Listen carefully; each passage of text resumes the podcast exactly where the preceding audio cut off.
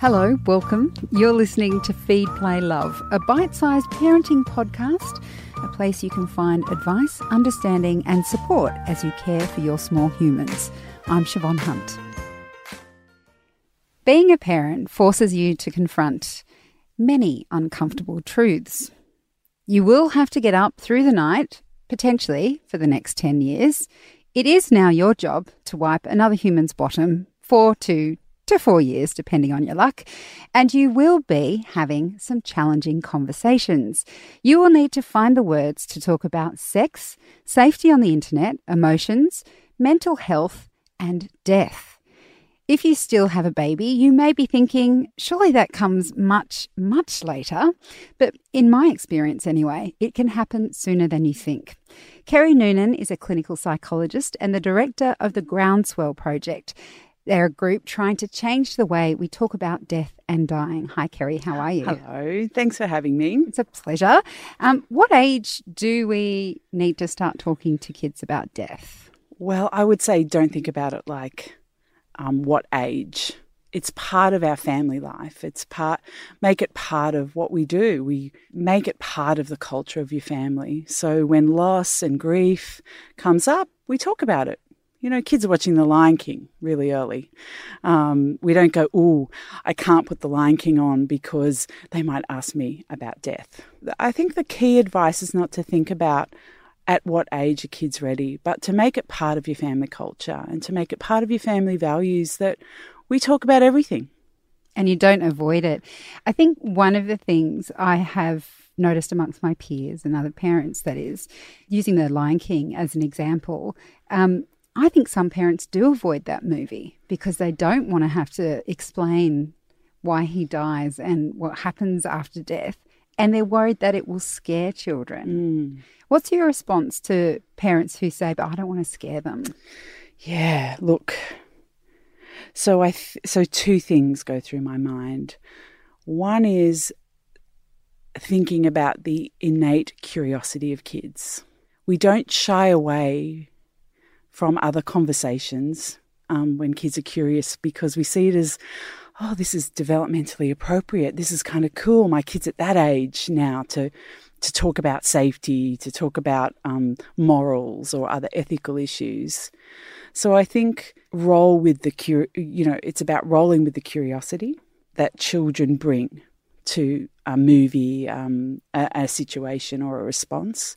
And then the second point is if we're worried that kids are going to be afraid, the best way to deal with those fears is actually to be a parent and be there for them. So I think we want our kids to come to us when they're fearful.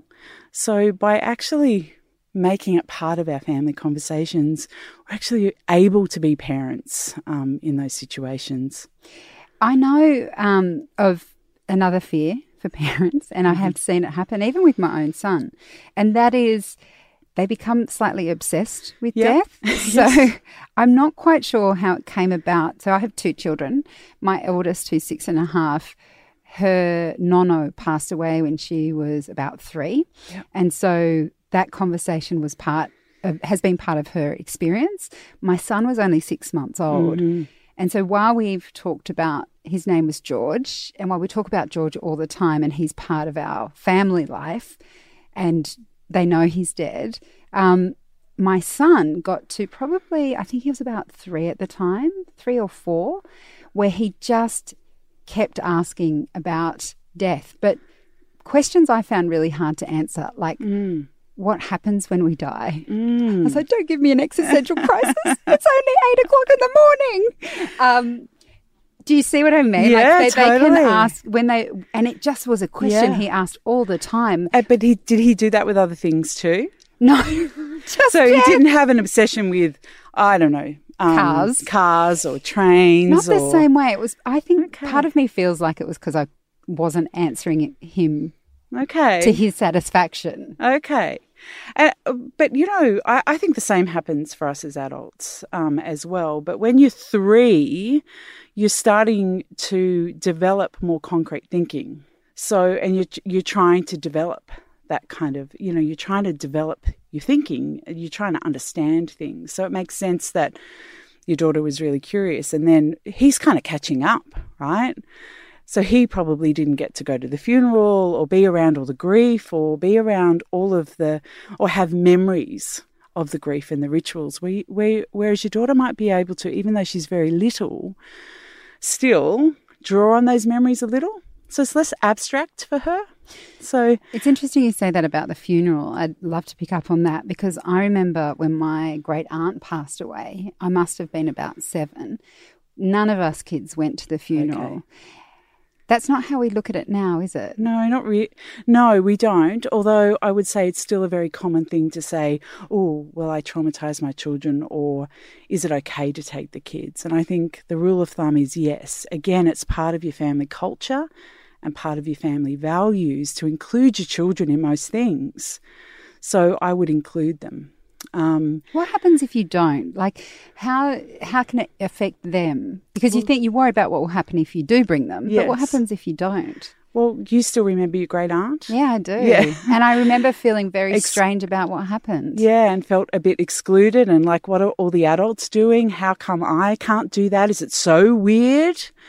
Or is it so special? Or is it, you know, what kids do is they fill in the gaps if they can't make sense of it, or if an adult, and this goes back to that conversation stuff again, if if you don't give kids a really concrete response, um, and and you don't respond again and again and again at their level, um, then they fill in the gaps themselves. So that could be everything from I must have done something really bad, or that ritual, that funeral stuff must be really weird. Mm. Um, they'll just fill it in. And so that's where, you know, being, even if you, I mean, I would encourage most people to take their kids to funerals, and there's lots of ways you can make funerals child friendly. And it takes a bit of prep to think about that as well. Um, if you're going to do that, then um, then it gives you an opportunity to kind of talk again about death and to draw on um, an experience, a real experience, even if kids are young, in the future um, you know, when they're 10, 12, 14, however old, they'll be able to draw on that. But what it also, if you choose not to take your kids, then you at least need to tell them about it. You need to at least give them some explanation about why you think they can't go. It might have to do with some sensitivity about culture, or it might have to do with the older people of the community or the family, whoever, who think it's just really not okay for kids to be part of a, a ritual like that. So then um, you at least get to explain to the kids so they're not kind of wondering, well, what was this weird thing that no one's talking about or not telling me about? I think one of my hesitations would be, and it's interesting you say about the kids because my daughter didn't go because okay. he's in another state, but my son was only six months old and he was basically handed around to everyone who was there yeah. while I howled from yeah. start to finish. Yeah. How do you make that kind of environment child friendly? Because I admit, thinking back to what it was like, I guess the reason I wouldn't want my daughter to be there is that we were all very somber and yeah. and mummy did not stop crying. Yeah. And I'd be that would be what I'd be concerned about. So how do you make a place that feels very solemn, mm. serious? So I guess I would challenge that and say, what's wrong with a, a child being exposed to solemn? Because it's bloody sad. Yep. And that's okay. And, and actually, you know, life's not about just happy, even when you're a kid. So, one of the ways to kind of do that is to support, um, have a support person who is there, um, who just supports your children. That's all they do. They may or may not have a connection to the person who's died, but they know the parameters. They have some toys. They might even sit on the floor. The celebrant or priest or whoever needs to be um, on the ball with understanding that there are children who are part of this ceremony and it's okay if they make noises and it's okay if they do this. And then um, and then that way um, you know you, you can all kind of relax a little as well um, and you can all do what you need to do. And and there is no doubt in my mind you, uh, there is no doubt from what you've said that your daughter probably thought bloody hell. She probably didn't say bloody hell. you never know, Kerrie. You never know. Gee, mum's sad. Oh, yeah. Mum is so sad. Yeah. Wow, mum is so sad. And so, so what you're doing uh, potentially is giving her um, a memory of what sad is, and that that's what we do.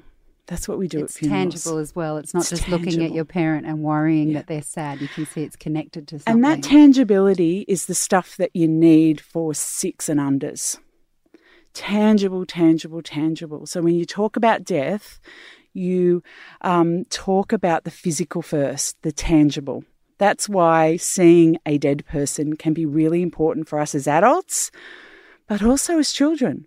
You think about we, we you know, let's just think about the first death, which is often a pet most of us, we, we've done some surveying work, and it's quite a significant percentage of people have experienced their first death under the age of 16. And like a relationship death, but often our first death is a pet. And, and again, as parents, we kind of go, oh, quick, get another guinea pig or quick, get another goldfish. But actually, that's an opportunity for kids to see dead to hold dead in their hand. And I know that I, I can really understand if anyone is listening to this going, oh, that is too full on. That is not, well, that is like, whoa, out of, that is out of the world crazy. I totally understand that. Um, but it is actually so important. There is something tangibly, emotionally, spiritually different about touching something that you loved, that you once interacted with, and it doesn't interact back. There are masses of lessons in that. So when a person dies sometime later, you're able to actually draw on that experience. Do you remember when? Do you remember that? It's going to be the same here. You know, your grandma's heart doesn't beat anymore, just like Toby's heart it didn't beat anymore either. Remember, remember he was he was soft and he was cold, and and um, he wouldn't play anymore. He was dead. Remember that. So so those early experiences are so incredibly important. And what I get from that as well, when you say that, you kind of have to let your kids' heart break, don't you? Oh, I know You- you- so but that's what you were saying before about sadness and, and solemnity at a funeral. That it, life parts of life are sad and they are solemn. And if we, I'm just thinking myself, I would want to protect my children from that. But in protecting them, you're potentially making the fall harder later on. and you can't protect them. No, you can't. Sorry. I know. I'm sorry. It's all right. I've had six and a half Can I- years to get used to well, this can idea. I tell you a story about my children? Last year, my daughter's dog died. Was absolutely heartbreaking. We- have had over the past um, five years, two of our dogs die. Um, and one of those dogs, my daughter has had known her whole life, as long as she'd been alive. This dog was um, with her. Um, and Minnie was always there. And Minnie died very suddenly, and then another dog died, and then the guinea pigs died, and we had these all these deaths. When Toby died, her dog, um, last year, I saw something that that even as a grief counselor, as a psychologist who's worked in this space for like many years, I could, I I um. I kept reflecting on watching them as I, as I was watching them do their grief. And they did a few things. They, firstly, because they'd been through it a few times, they knew what they wanted to do. They said to me, Mum, where are we going to bury him? And um, then they said, Let's get a cloth, let's wrap him. Um, okay, which cloth? Where? What? What do you want? They knew what. They knew what to do. I said, and, and what are you going to do? And they said, we're going to get flowers, of course, again. So they went around the garden and picked all the flowers. My husband happened to be not at home at the time. We had to get our, a gardener person in to dig a hole in our front yard. And we did that. But at the time, they were 10 and 15. They invited their friends to come to his funeral. They developed a memorial um, poster for him. They loved him, Lo- loved him, loved him as much as they possibly could until the moment that they picked up the shovel and they covered him in soil. It was an incredible moment as a parent. Um, I still feel very emotional about it when I think about it. But what if I zoom back from that? What I see is two children who had done death in the past, or, or, and in some ways, what we call death literacy at Groundswell. They developed their death literacy by going through it. And unfortunately, there's no other way except for actually doing it. But they led the process. This time, I was literally just there supporting them. They knew exactly what they wanted to do, how they wanted to do it, and we even, I even organised a wake down at the local cafe. and they shared stories about him. Fabulous. And you know what? He's still part of our life. Mm. And we openly share about him and we will we will cry in an instant about how much we love him and miss him and wish that he was still here. Yeah, what a beautiful story. Okay, I'll, uh, I'll, keep that in mind next time I'm going. it's hard. Well, we don't have it's so hard. We don't have any pets, so so far I'm okay. I'm, I'm not saying it's easy. No. It really like it's, and I I can understand parents listening to a story like that and going, oh, that's just kind of, again that that's a little strange. That's out of my depth. That's that's not what I know death to be. And you've got to do death your own way. You know your kids best. I know my kids, and um, and this time around, all I had to do was just be um, a support to them. But that's the end of a long process with them through lots of different little deaths that they've experienced. Um, so you've got to trust your instinct as a parent as well, but not shy away or avoid. Feed, Play, Love will be back with Kerrie Noonan right after this. The Parent Panel is now 100% podcast, so you can listen to your favourite parents and laugh along anytime, anywhere. My two daughters have looked at me and said, There are sharks everywhere. I went, Oh, they're reef sharks, darlings. They're vegans. I am guilty of handing over a iPad and saying, Hey, watch this.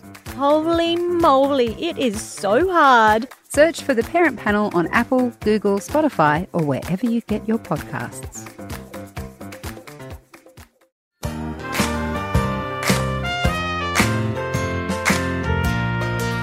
Okay, so I just mentioned how Arlo, my son, um, became a little bit obsessed with death. One of the questions he, there were a couple of questions he asked that I found difficult to answer. Um, of course, there's the ex- existential ones about what yeah. happens when we die. Yep. How do you answer that? Mm. Nobody friggin' knows. Yeah, I know. well, that's the tricky thing, right? Well, you you kind of have to know what you know first, right? I don't know anything. Yeah. Well, kind of that's where you have to start. Okay. Right? Because that's, again, I keep talking about family culture, but that's your family culture. That's what you're, that's what you need to fall back on. Um, so, so we always recommend you start with the concrete. Um, so talking about physical death first. Okay. Um, so that's where you go. Let's let's talk about what it means to be dead um, first. Uh, so, and I, you could say that to a child. Yeah. What does dead mean? Yeah. And they'll tell you. Now, if so, that's the first thing. Start with the concrete, what you can and can't do when you're dead. Um, and they will come back to that lots of times. So don't think that kids don't understand because they go, and what's dead again? Or if you hear them playing, going, yes, and her heart stopped and her brain doesn't work anymore and she can't talk. That's all the kind of processing stuff that they do. But if you have a spiritual belief, then you layer that in. Um, if you don't have a spiritual belief, then you go, I don't know. You do exactly what you just did then. Mm. I really don't know, but gee, have you got some ideas? Find out if your child has some ideas. Um, if you have, if you're connected to a church or um, for other people, the spiritual part is very much part of their family culture or religious part is part of their their belief system. What I would say to that, however, is it is still important to, to start with the concrete and the physical first with small children.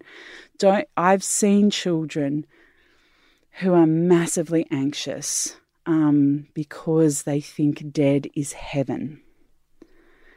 And, and, and that's very confusing for young children because um, they think heaven is a place. Why can't I go there? Why can't I visit my grandparents or who my dog or whoever.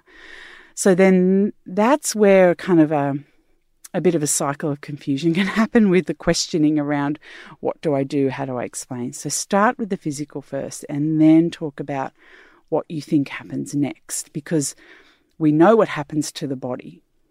And we can talk a lot about that, it being buried, burnt, um, or whatever. Okay, so the other question Arlo would ask me, which was very hard to answer, was um, Will you die, mummy? Or when will you die, mummy? Or what, you know, what happens if you, I mean, what happens if you die? I can answer. Yeah. But the problem I have with Will you die, mummy is again, I'm like, oh my God, I can't lie to him. Yeah. If I died and then he'd be like, she lied, there'd be two reasons to be upset. Um, but it was, it's a very confronting question to be asked and know how to answer without scaring them. Oh, I know. I You know. just have I'm, to do I'm like the reverse psychologist, aren't I? I know. You kind of do, and and you kind of do because that's the truth. Um, and there's no way around it. But see, this thing, And- people sometimes so- say, yes, mummy will die, but it usually happens when you're a lot older. You And then I'm like, but that's kind of lying too. I don't know. I could get sick. Yeah. I could get hit by a bus.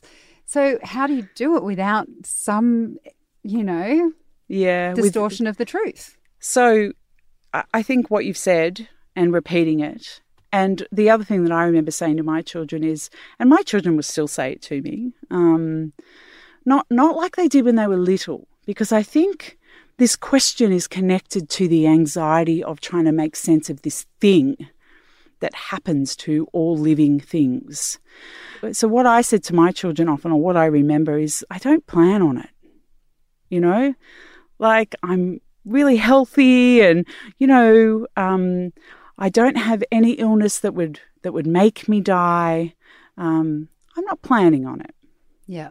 Okay. so at least gives them something to say to themselves you know how kids repeat things um, but i think it is okay to also say um, most people don't die until they're much older Mm. And then they say, what about Nana and Pop and Grandma?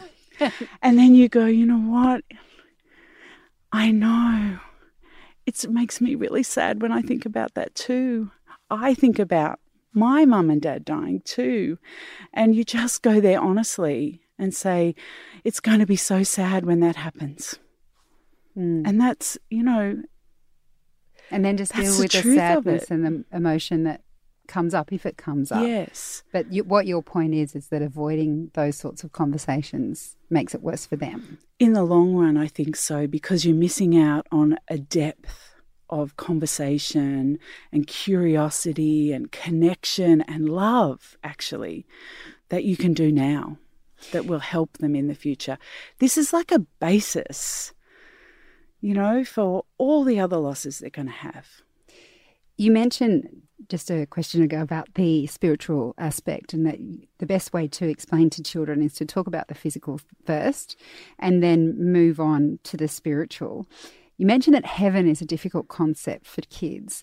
Do they understand it more once you've explained the physical? Well, Because That's a really good question. I think it's just a way of helping kids to try and separate what's happened to the body. And I think that can also, depending on your, your child, it also can be a question that you ask. So when your son said to you, Where have they gone? Where, have, you know, well, you can actually talk about what you know.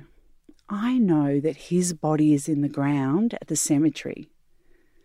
Oh, well, how did it get there? Well, we had a funeral and there was a box called a coffin, and he got placed in the coffin. When you're dead, you get put in a coffin and then buried in the ground. Um, and then the earth gets placed over you. Remember the cemetery we went to, bloody blah, you know, so you, so you could see, and you could, you might have to answer that question or even respond to that and talk about that many times. Um, but you, that's what you know. You absolutely know that.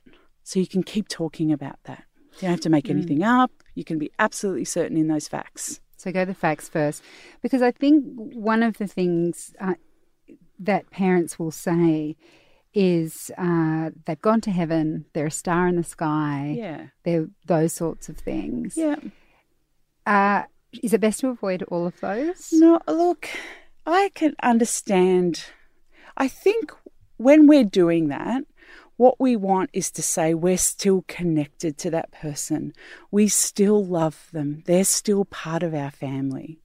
So that's the important aspect of that. I think having a place like a star in the sky or, or whatever can be a way to um, make that more real for children. What I would again still do is just make just just separate out the spirit or the soul or whatever you think or whatever you believe is in that star um, or that symbol or whatever um, to say that's Nan's spirit when we look at that star, we think about her spirit and it connects us to her, and we love that. But there are lots of other ways you could do that too. People do that in lots of different other ways. But um, I just, I would encourage people to be more thoughtful about it, I guess, with very young children to bring bring it again into the concrete and and the more kind of spiritual, more concrete, less spiritual. Just to summarize, if you had to give a parent any tips about talking about death with children, what would you say? Because it makes us all feel so uncomfortable. But what would you Yeah. say to parents who are kind of grappling with that idea? Well, I think you have to ride the discomfort a bit, and you have to be prepared to say, "I don't know," and "Wow, I know it's really." Yeah, it's, it makes me feel sad too. And you have to really kind of own your emotions, I think, in it as well. Um, that would be my advice. Um, I would also say if you've been through a significant bereavement, to not be surprised if your children seem worse when you seem to be getting better. And that's a really common pattern. And that happens often because you are now more available. And your kids go, oh, hang on. Oh, mum seems to be crying less. Now's the time to talk about death.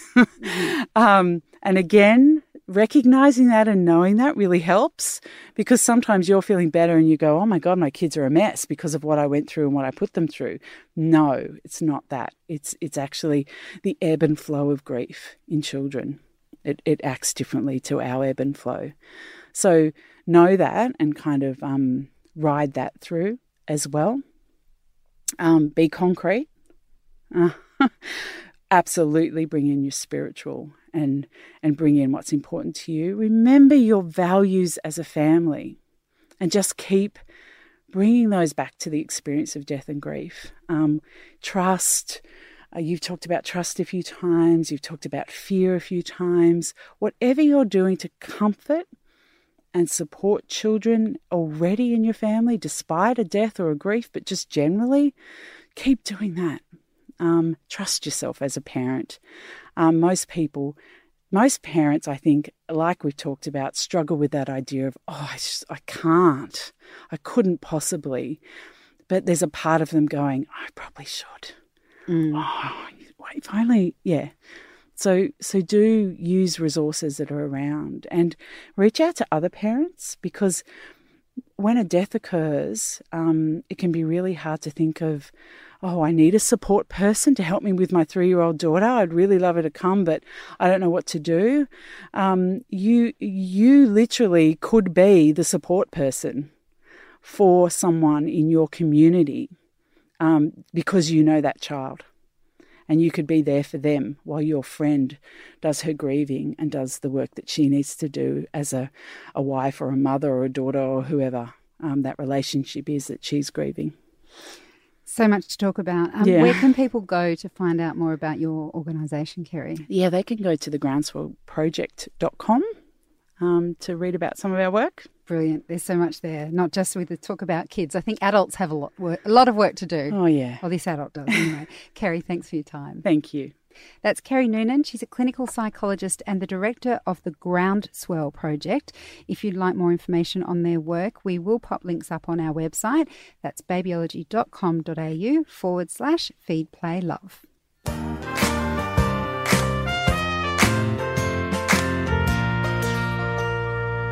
Having a new baby can be overwhelming, but mindfulness coach Amy Taylor Kabbaz has got your back you know, making sure that you do go back to bed every morning. So you might not be able to change what's happening overnight, even though there's some really gentle, beautiful things you can do.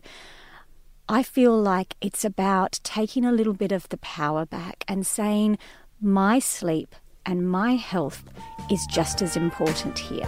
Hear Amy talk about the ways you can thrive in the first months after bringing a new baby home. That's on the next episode of Feed, Play, Love. This podcast is produced by Elise Cooper and hosted by me, Siobhan Hunt.